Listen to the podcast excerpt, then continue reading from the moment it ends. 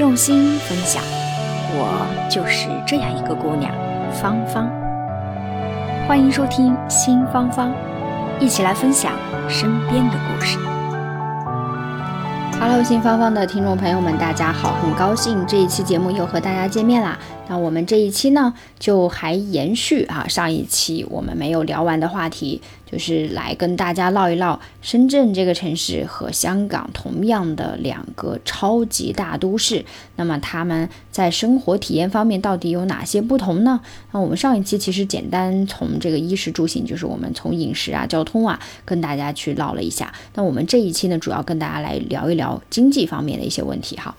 呃，我先说说深圳的给我的一个感受哈。深圳给我的这个城市给我的观感，我自己觉得呢，深圳这个城市。呃，经济的这个发达程度系数还是很高的。那么从工资的角度啊，其实大家也可以看得出来，呃，但是这个工资其实差距也蛮大。我看从四千多啊，有毕业生四千多到两万多不等啊，就是月薪啊，所以它你看中间的这个幅度是蛮大的。那从这个角度来说，哎，可能是。香港的这个幅度还反而没会会小一点，因为香港它一毕业的这个学生大概就是在一万五千港币左右。那么如果说你做了个几年，可能也就是去到三万港币左右一个月这样的这样的一个空间。那特别资深的，我们肯定是在往上去调了哈，然后可能也有去到比较高的，像是拿工资啊，我说拿死工资，不是自己做生意的这种，那也不是这种特殊行业。那比如说拿到六七万、七八万，甚至十万块钱。一个月啊，也都是算是比较正常的，所以它它往上走那个金字塔的这个尖端的这这一部分，它也会去的比较高。所以，我们嗯第一期的时候，就上一期的时候，我们会在讲说，呃，香港是一个贫富差距蛮大的一个城市，也是体现在这里。可是我个人的感受，我觉得香港的中产中间的这些差距是没有那么大的啊，是没有那么大的。就像我刚刚说的，哎，你可能。刚毕业大概一万五，可是我可能工作个几年，我也就是大概可能两万三万月薪，那可能不像在深圳，呃，在深圳那你可能是刚毕业，可能就真的是几千块钱啊，然后工作几年你可能就会翻得很快，嗯，这是我的一个直观的一个感受。然后我们再来说说这个两个城市的一个经济方面的一个差异和比较哈，呃，深圳的这个经济状况大家应该也都。知道它的地理位置，对不对？它是处在中国经济发达的这个珠江三角洲，那和香港就是毗邻着香港，离香港非常非常的近。那么它的一些前面我们说到它的四大支柱性的产业，比如说像高新技术产业、金融服务业、外贸啊这种物流啊运输业都非常的发达，在中国整个的这个经济当中呢，也占有着举足轻重的一个地位啊。然后我们可以说。嗯，深圳是中国大陆城市中仅次于上海、北京，是中国的应该是内地的第三大经济强势啊，也当然也是广东省排列在第一位的啊，广东省排列在第一位的。我们从二零一八年的一些 GDP 当中是其实是可以看到的，深圳的 GDP 它是以美元来计算的哈，在二零一八年的时候，其实就已经正式超越了香港了。啊，成为了粤港澳大湾区 GDP 排名第一的城市啊，所以你看，从这个角度来说，深圳真的它是从这个总量上啊，我们不是说人均，那我们从总量上发展的非常的快，而且它也是中国大陆呃两大金融中心之一，那它的深圳证券交易所那就坐落在深圳，对吧？而且它的这个金融服务行业呢，呃，本身在深圳。我刚刚说，除了 IT 产业，除了高新技术业，它的金融服务业在深圳也是占有着非常重要的一些地位的啊。一些它的银行、它的覆盖率、保险行业的成熟度、证券行业的成熟度，那你像那些总部设在香港的，很多都在深圳有分支的机构哈，啊，而且它的这个保险业务啊，在全国来说，它的发展也是名列前茅。然后，呃，这里还有一个，就刚才我们所说的这个刚刚说到这个整体的这个 GDP，还有一个就是，当然这个数据稍微又旧了一点，就如二零一二年的这个统计啊，深圳居民的。人均可支配收入，我们说的是人均可支配收入，大概是在四万块钱的这样一个水平，而年均的消费性支出呢，大概是在两万六千元这样的一个水平哈。所以我们可以看到，深圳的经济活力是非常非常活跃的啊，而且它在无论是在全中国，还是在粤港澳这个大湾区珠三角这样一个。区域啊，它的经济都占到了一个举足举足轻重的这么一个地位啊，尤其是它的高新技术，还有它的金融啊，还有我们说的物流。好，然后我们说完深圳的这个经济大体的一个情况啊，那我们来聊聊香港。哎，那看看香港的这个经济，呃，大概是什么样的一个状况呢？香港其实我们说啊，它的经济啊和深圳自然是有区别的啊。它是一个，因为香港本身它是一个自由的市场。我们前面还说了，从呃这个一二零一九年之前，对吧？呃，香港很多次的都被评为全球的最自由的这个城市之一，一起不是之一啊，是全球最自由的城市。所以它是一个非常自由的这么一个市场经济，呃，也是。这也是香港经济的一个最基本的特征吧，应该说是哈啊，它提供它这个这，我觉得香港经济做的比较好，它成功的一个非常重要的原因，也是因为它的核心内容啊，是就是通过这个价值规律、供求关系、竞争机制来自发的调节和配置这些社会资源啊，所以我觉得这个也是它作为这个市场经济当中最最重要它成功的一个原因。我们说香港啊，它奉行的其实一直都是一个自由市场的一个资本主义经济体系。那它的经济重点呢，就在于说，香港的政府它实行的是一个自由放任的一个政策。那么，呃，这种政府呢，对关系社会啊、关系到民生的这些土地呀、公屋啊、食用水呀、大米呀这样一些公用的事业，它会进行直接的控制、配置和管理。但是，它对于这种贸易、商业、工业、航运啊等等这些部门呢，哎，它就不会进行大力的干预，它尽可能的让它在市场自动调节的作用下啊，让它去进行一个呃运转。同时，在这个市场当中，那大家都知道，香港实行的是这个低税制啊，所以为什么说哎，很多时候它的这个经济自由度是体现在这里啊，包括它的这个经济运转那个周期，为什么能够让它运转起来？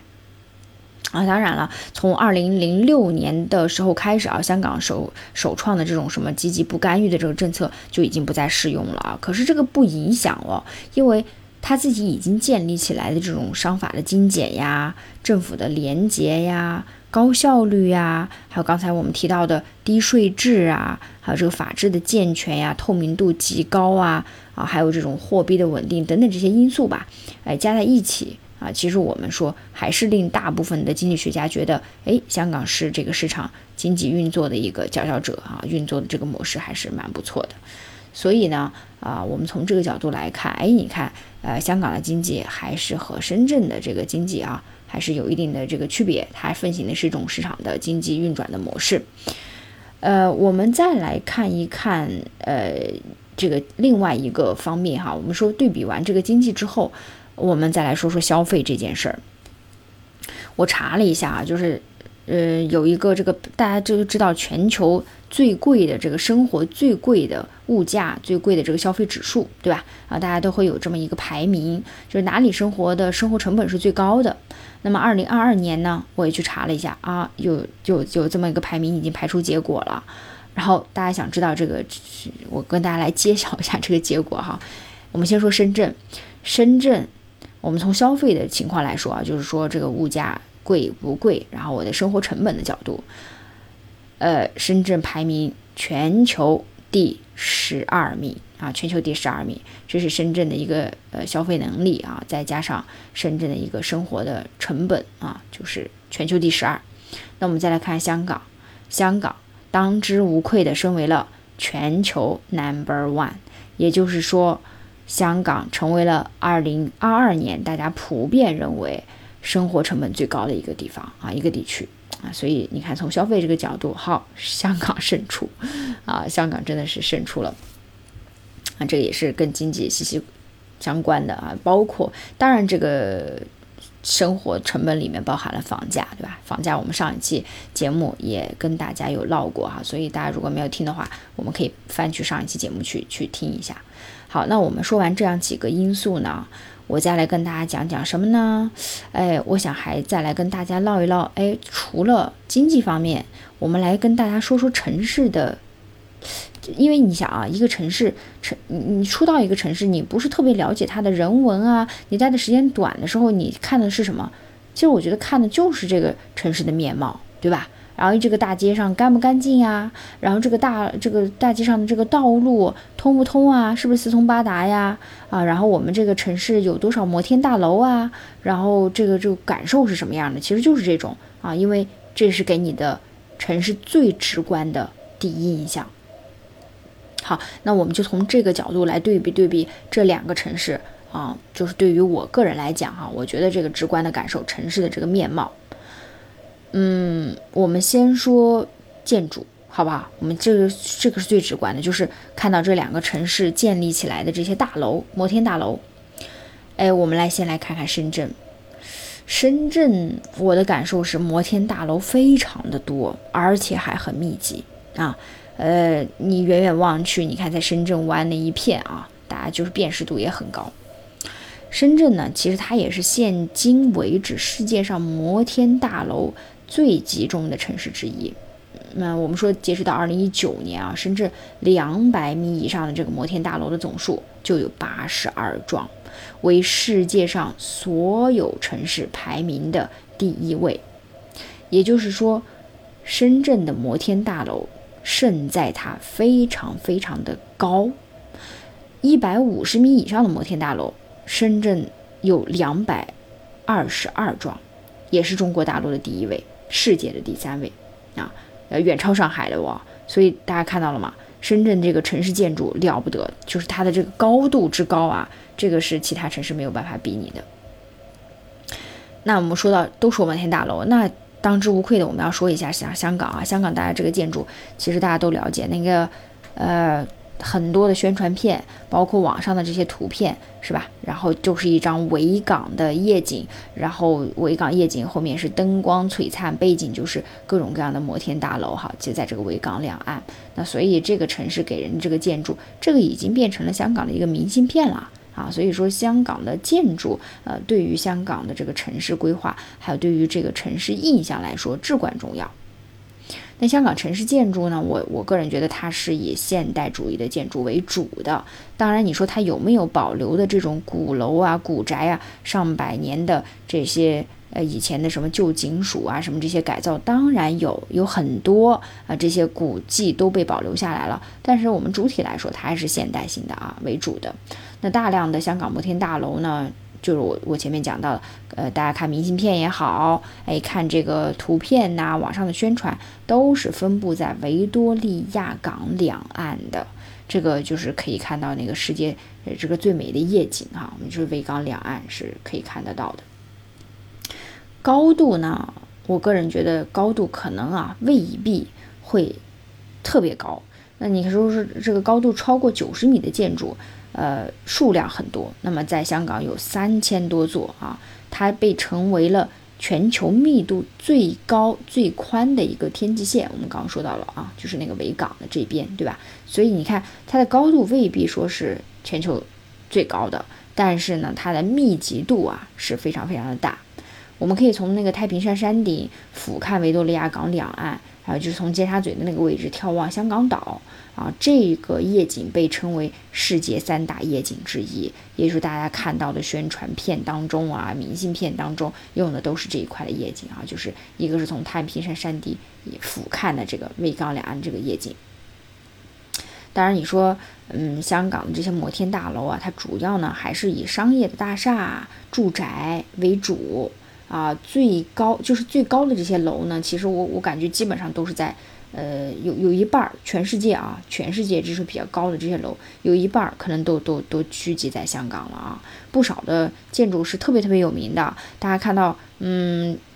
大家知道那个香港的最有名的代表香港特征的就是中银大厦，像一个竹子一样势如破竹的那种感受，就中国银行的那个大厦啊。其实我每次去那条路线都会看到啊，我也有很多朋友在这个里面上班。那么这个中银大厦呢，它就是由著名的建筑师啊贝聿铭设计的，对吧？然后它的外外观是一个菱柱的这个形状，寓意着一个竹笋节节高升啊。它是非常非常有名的这个建筑，也是香港的地标，还是香港的一个名片啊，甚至是香港的一个代言人，变成了一个它的一个形象浓缩的一个形象。当然，除了这种呃我们说特特别有名的建筑，那还有很多啊，比如说像香港的汇丰总行大厦。这个汇丰总行大厦，呃，是诺曼福斯特设计，然后，但是它是一九八五年重建完成之后，它也被，呃，当时应该是全球最昂贵的这个建筑物之一哈。现在就在，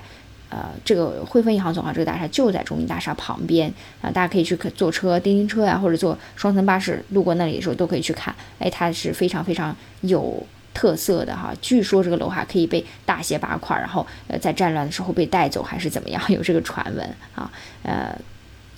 然后包括香港的国际机场，香港国际机场我觉得设计的也非常了不起。那么这个国际机场是干净整洁，而且国际机场里面的每一个建筑，包括你商场逛逛街的这些区域啊，我觉得规划的都非常的好。啊，说完这些建筑呢，其实还有一个功不可没的就是。香港的桥梁，香港桥梁建筑技术也是位列世界前列的。比如说，我们说到这个青衣岛以及马湾连接青衣和马湾之间的这个青马大桥，它就是全球最长的右行车和铁路的悬索吊桥。好，所以你看，我们就说这个建筑这个事情啊，就都可以又聊聊又聊一个主题出来哈。所以我觉得两边，如果你要是说。嗯，两个城市去对比呢，我我个人觉得是深圳的高楼会比较多一些啊，新比较新崭新的这种感觉。那么香港给人的感觉呢，就是它的这个建筑群比较密集啊，非常的密集。然后再一个，它的夜景啊，非常非常的美。那就是从镇这个呃楼群的这种感受。当然，我们再说一点点城市的观感哈，城市的观感，你要说到道路啊，我个人就会觉得。哎呀，这个深圳的道路是是是不是因为我待的时间的原因？因为我刚好在是待的这个七到八月的这一个月的期间，我感觉我还换了三个区哦。我住在南山区，后来到了宝安区住过，然后后来又去了呃这个龙岗区，所以我觉得我还我我是我这个看的还比较多，还算是不是相对来说客观一些？为什么我去的这三个区全都在挖路？真的全都在挖路啊！就是。巧了，都都让我赶上了，然后我就随处可以看到我这三个酒店啊，我我住这三个地方旁边都是在修路嗯，就是感觉是那种开膛破肚型的啊，就是嗯大挖掘机就在那里挖的这种感觉，所以。你说要是从城市的面貌上呢，我就会觉得，哎呀，这种会不会显得稍微凌乱了一点？还有一个点呢，就是深圳它有很多的那种小摩托车，小摩托车我觉得好处啊，它是特别特别便捷，对吧？然后很多小巷它都可以穿得过去。但是从城市观感的角度，就会觉得小摩托车一多啊，比如说尤其是过红绿灯的时候，尤其是一些小街小巷的时候，那么这些摩托车窜来窜去的，你就会觉得稍微有一点乱啊，稍微有点乱。呃，这是从城市观感的角度来说。哈，那么在香港，我觉得这两点呢，我目前都是没有发现的。呃，首先香港不流行骑摩托车，再一个就是我感觉香港的道路，嗯。好像没有说时时就是随时随地在很多地方去同时动工，它一动工啊就是一个非常大的一个工程，那估计可能耗时也比较长，然后它外围就会有很多很多的这个铁皮呀或者是什么的，把这一块这个动工区域全部把它围起来啊，然后等于人行道就整个是转道，就真的是大工程啊，就耗时也非常的久，但是要么呢它就不动工啊，我觉得是这样的一个。给给人的一个感受哈，所以我觉得整体道路的整洁度来说，我觉得香港做的还是蛮好的啊，我还是蛮喜欢的。呃，对，这是从城市的一个一个一个观感哈。嗯，我们再来聊一聊什么呢？我们聊完了城市的观感，哎，我们来聊一聊娱乐和消费怎么样？我们来来聊聊娱乐生活。我觉得娱乐生活啊，这个差距很大。我在深圳的时候啊，我觉得哎呀，生活简直是不要太丰富。就是你除除了你正常的工作时间，如果你想找点乐子哈，你真的是有太多地方可以去了。你可以去各种会所，可以水疗中心、KTV、度假村，甚至你现在年轻人现在玩的密室逃脱、剧本杀，哎，然后年纪大一些人喜欢去茶馆啊，然后很多有夜市啊，等等等等这些地方。我觉得就，而且每一个地方，就是你想去到这个顶级的啊，就是特别豪华的，都真的是有的时候你会觉得贫穷限制了你的 想象，就这种感觉哈。所以就是娱乐的地方实在是太多了啊，尤其是呃我们所说的就是这种人为的啊可以去去的这种场所是非常非常多的，选择性也非常的多啊，多种多样。那么在香港来说呢，如果说下班以后的这个娱乐生活啊，你比什么水疗中心、会所、KTV，到目前为止，我真的香港 KTV 我一次都没有去过。我一次都没去过，我也不知道是我周边的人都不爱去，还是因为香港的 KTV 真的都太无趣了，就是又小，可能设施啊什么各方面又觉得不是特别好哈，然后就真的觉得没有什么意思，所以我真的一次都没有去过，包括什么水疗中心呀，像什么密室逃脱啊这种，我真的在香港从来都没有去玩过。啊，好像也不是特别流行啊，然后这些地方呢也不是特别多啊，真的也不是特别多，然后那种高大上的我。要么就是是是去不起的啊，一眼就是肉眼可见去不起的，能去起的或者是什么的，可能又又可能自己又觉得又不是太合适，所以在这种方面的消费和享受上，我觉得呃香港很贫瘠啊，我自己个人是觉得不多，而且很多呢，有的时候你可能在自己家的会所就能解决，比如说你游泳，自己家会所就有，对吧？然后你去做一些呃飞手啊，什么 SPA，很多会所也都是有啊。像我们现在这个会所也也都提供一些简单的啊。那所以可能烧烤 barbecue 啊也有，那么 KTV 会所也有 KTV 房，甚至小电影院都会配备啊，很多的这个小区都会有。那所以它是不是就可能外面的这种就相对少一些？这是我的猜测。当然了，有一点我觉得。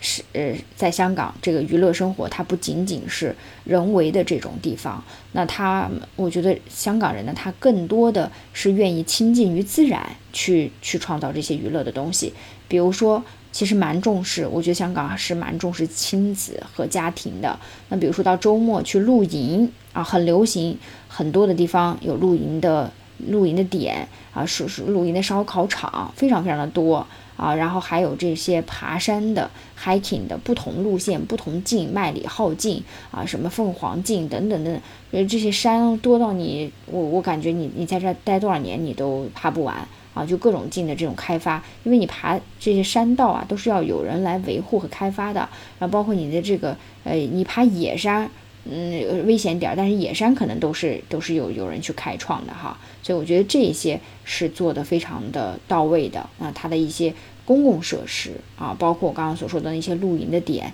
露营点里面就是有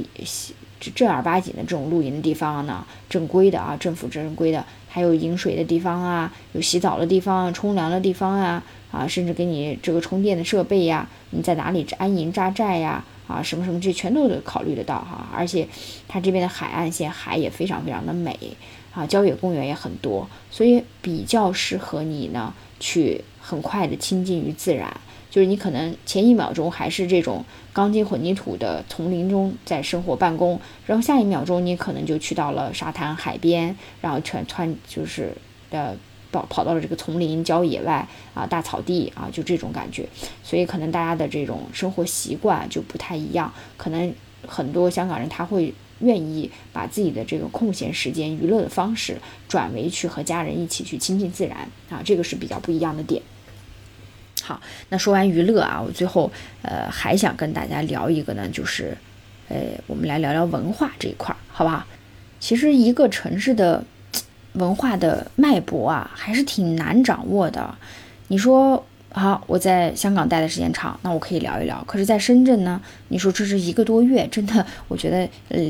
肯定还是有看的不准的地方啊，或者是呃不够周全的地方。那请呃在深圳生活的比较长的朋友们来给我指正哈。我个人的感觉，深圳呢，它是一座三十余年建筑史的这么一个年轻的城市哈。嗯，它的书店呐。剧院呀，包括我前面所说的这些道路啊，还有摩天大楼，我们刚刚聊到的这个建筑，都是焕然一新的。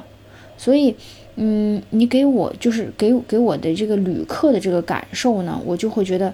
它是很 fresh，非常的新啊，它是非常的新。但是你去嗅觉它的历史的这个痕迹的时候，它的沉淀、它的韵味的时候，哎，你会觉得虽然它也有一些自然保护的一些城市啊、建筑啊等等，但你会觉得好好像是少了一点厚度啊。然后我们同时看香港，那我觉得，呃，香港相对来讲，它的历史古迹啊保护的也还是算是不错的，很多。学校，你不要说其他的地方，那我今天带着小朋友去到了我的母校啊，香港大学。那我去到港大里面的很多建筑楼，它现在都是百年历史的。包括你看，像在这个港岛穿梭的这种叮叮车，也都是百年历史的啊。很多的建筑它都保护下来了啊，包括医院啊，包括我们所说的一些教学的教学楼啊、学堂啊等等这些，它都是花了很大的代价去保护的。所以你是可以从这些。建筑当中嗅到历史的痕迹的，而这些东西，呃，有一些是原封不动的存在那里，有一些是进行了改造，然后把它变成了现代和古代的这种哈和过去的这种结合体啊，比如说它变成了一个以前的一个警署，可能现在变成了一个商超，变成了一个大型的商场，但是它的样子还是维持在原来的这种古色古香的一个感觉哈，所以，啊，香港就是。我我我的感觉是，它比较容易能够嗅到一些历史的痕迹。还有一个我自己个人的感受哈，我觉得香港，因为它真的是中西方文化交融的一个枢纽地带呢，所以它的保留的这个就是传统的这个文化这一块和西方的这个新的这个文化这块，它真的就是。哎，合二为一。你比如说，我举个简单例子，我们过中秋节，其实我我自己以前过中秋节，我真的好像没有说特别特别的重视。呃，吃个月饼是当然的了，但是不会说真的和全家人一起，哎，什么到个公园里面去看看月亮啊，今天晚上什么事情都不干，腾出来就真的是赏月啊。我觉得这个是比较。嗯，呃，我应我应该就没有哈，但是在来了香港之后，我会发现我我这过的每一个中秋节啊，我至少我们小区的这个社区，大家都特别重视，就是那天晚上，基本上我们这个就是我楼下的这个公园啊，是人满为患，就是人头攒动，全部大家都是什么呢？就是一家人啊，晚上的这个时间一定会，如果有小朋友的话，一定会给小朋友买一个那个灯笼啊，就是。这种垫的也好，或者自己做的呀，或者是那个什么的，就传统的这种纸的啊，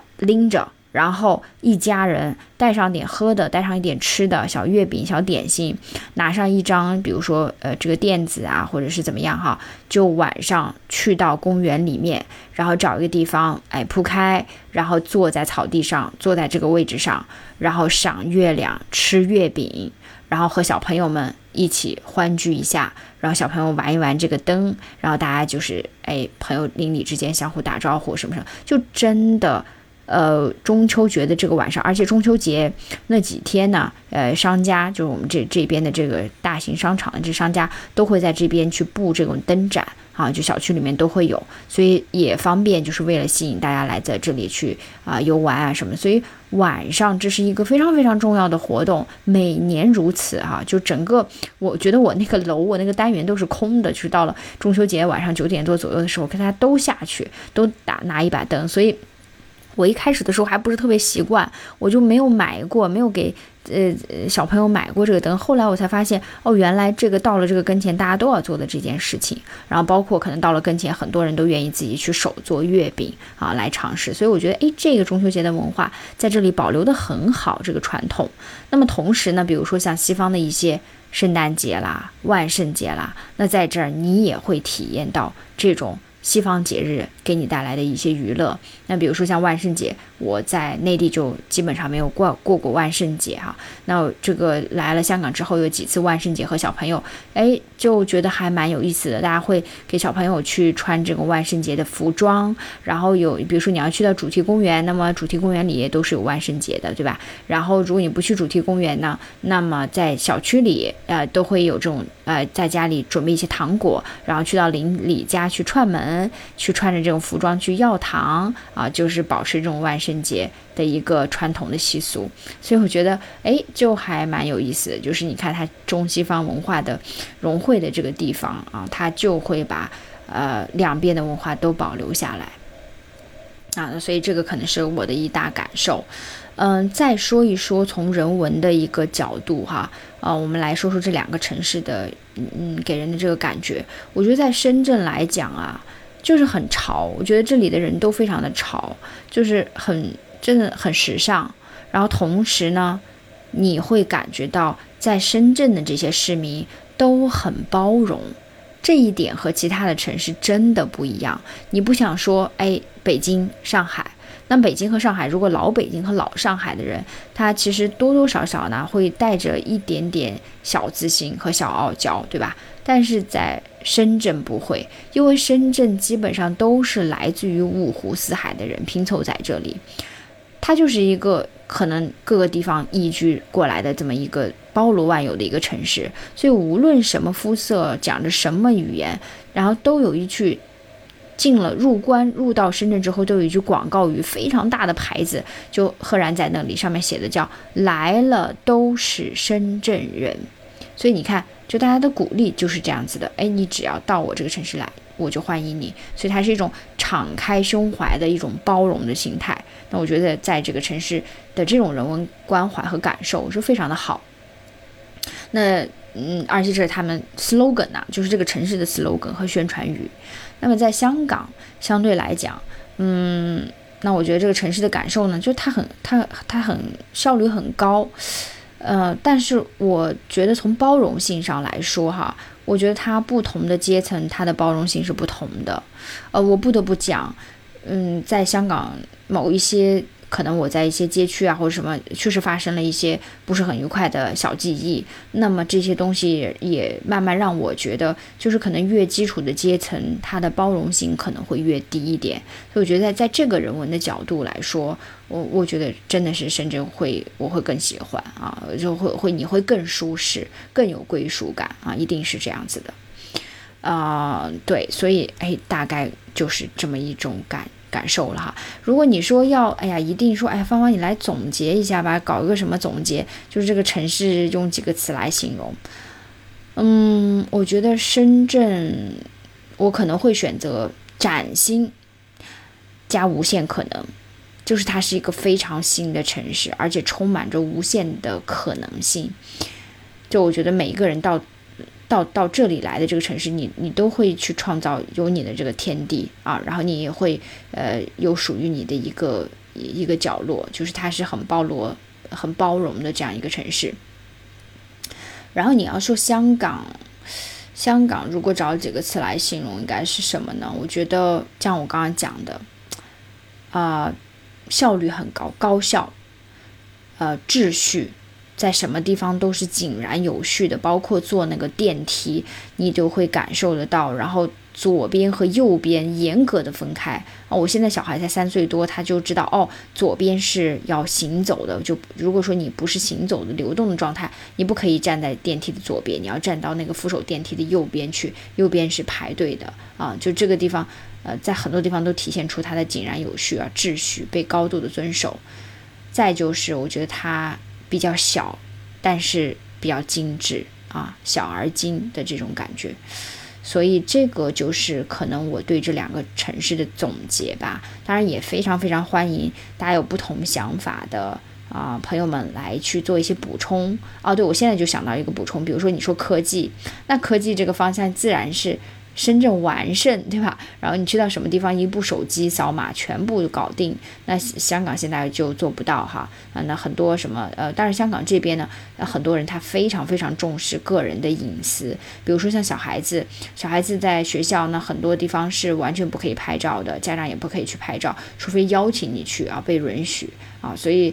从隐私的这个角度来说，他们就不太愿意去。呃，用扫码，用什么什么去搞定所有的事情？那么虽然现在有二维码，很多餐厅都有，但很多人还会用现金、用八达通啊，用银行卡这些都会用哈。所以这个可能是不一样的点了。呃，对，所以七七八八，哎呦，我就说了很多了。我今天这一期咱们从两个城市的经济的异同，两个城市给人的观感，城市规划的观感，再讲到了这个城市文化和人文的这种气息。好，最后我们用了几个词来总结这两个地方啊。深圳给我个人的感受就是崭新和无限的可能。那么香港给我的感受真的就是高效、秩序加精致啊的这样一个。地方，所以你说孰是孰非，哪里呃就会更好？我觉得没有更好，只有哪一个城市会更加适合你的调性啊？我觉得是这样子的，啊，对，所以也希望这两期节目呢，我们从不同的角度分析了两个不同的城市，虽然。非常非常的近哈，但是他们真的就是各有特色，各有千秋。也希望大家呢听完我这两期节目之后啊，对这两个城市都有更深刻的一些感受。也非常欢迎大家，如果你有什么想跟我沟通和交流的，或者你对这个城市你觉得有什么印象深刻的小故事发生的一些呃心得啊，都希望大家来跟我分享，好吗？好了。那我们这一期的节目大概就是这样啦，希望大家多多跟我留言，你有什么想听的话题，那都来跟我去做沟通，说不定下一个就是你哦。好了，我们这一期就是这样，我们下一期再见啦！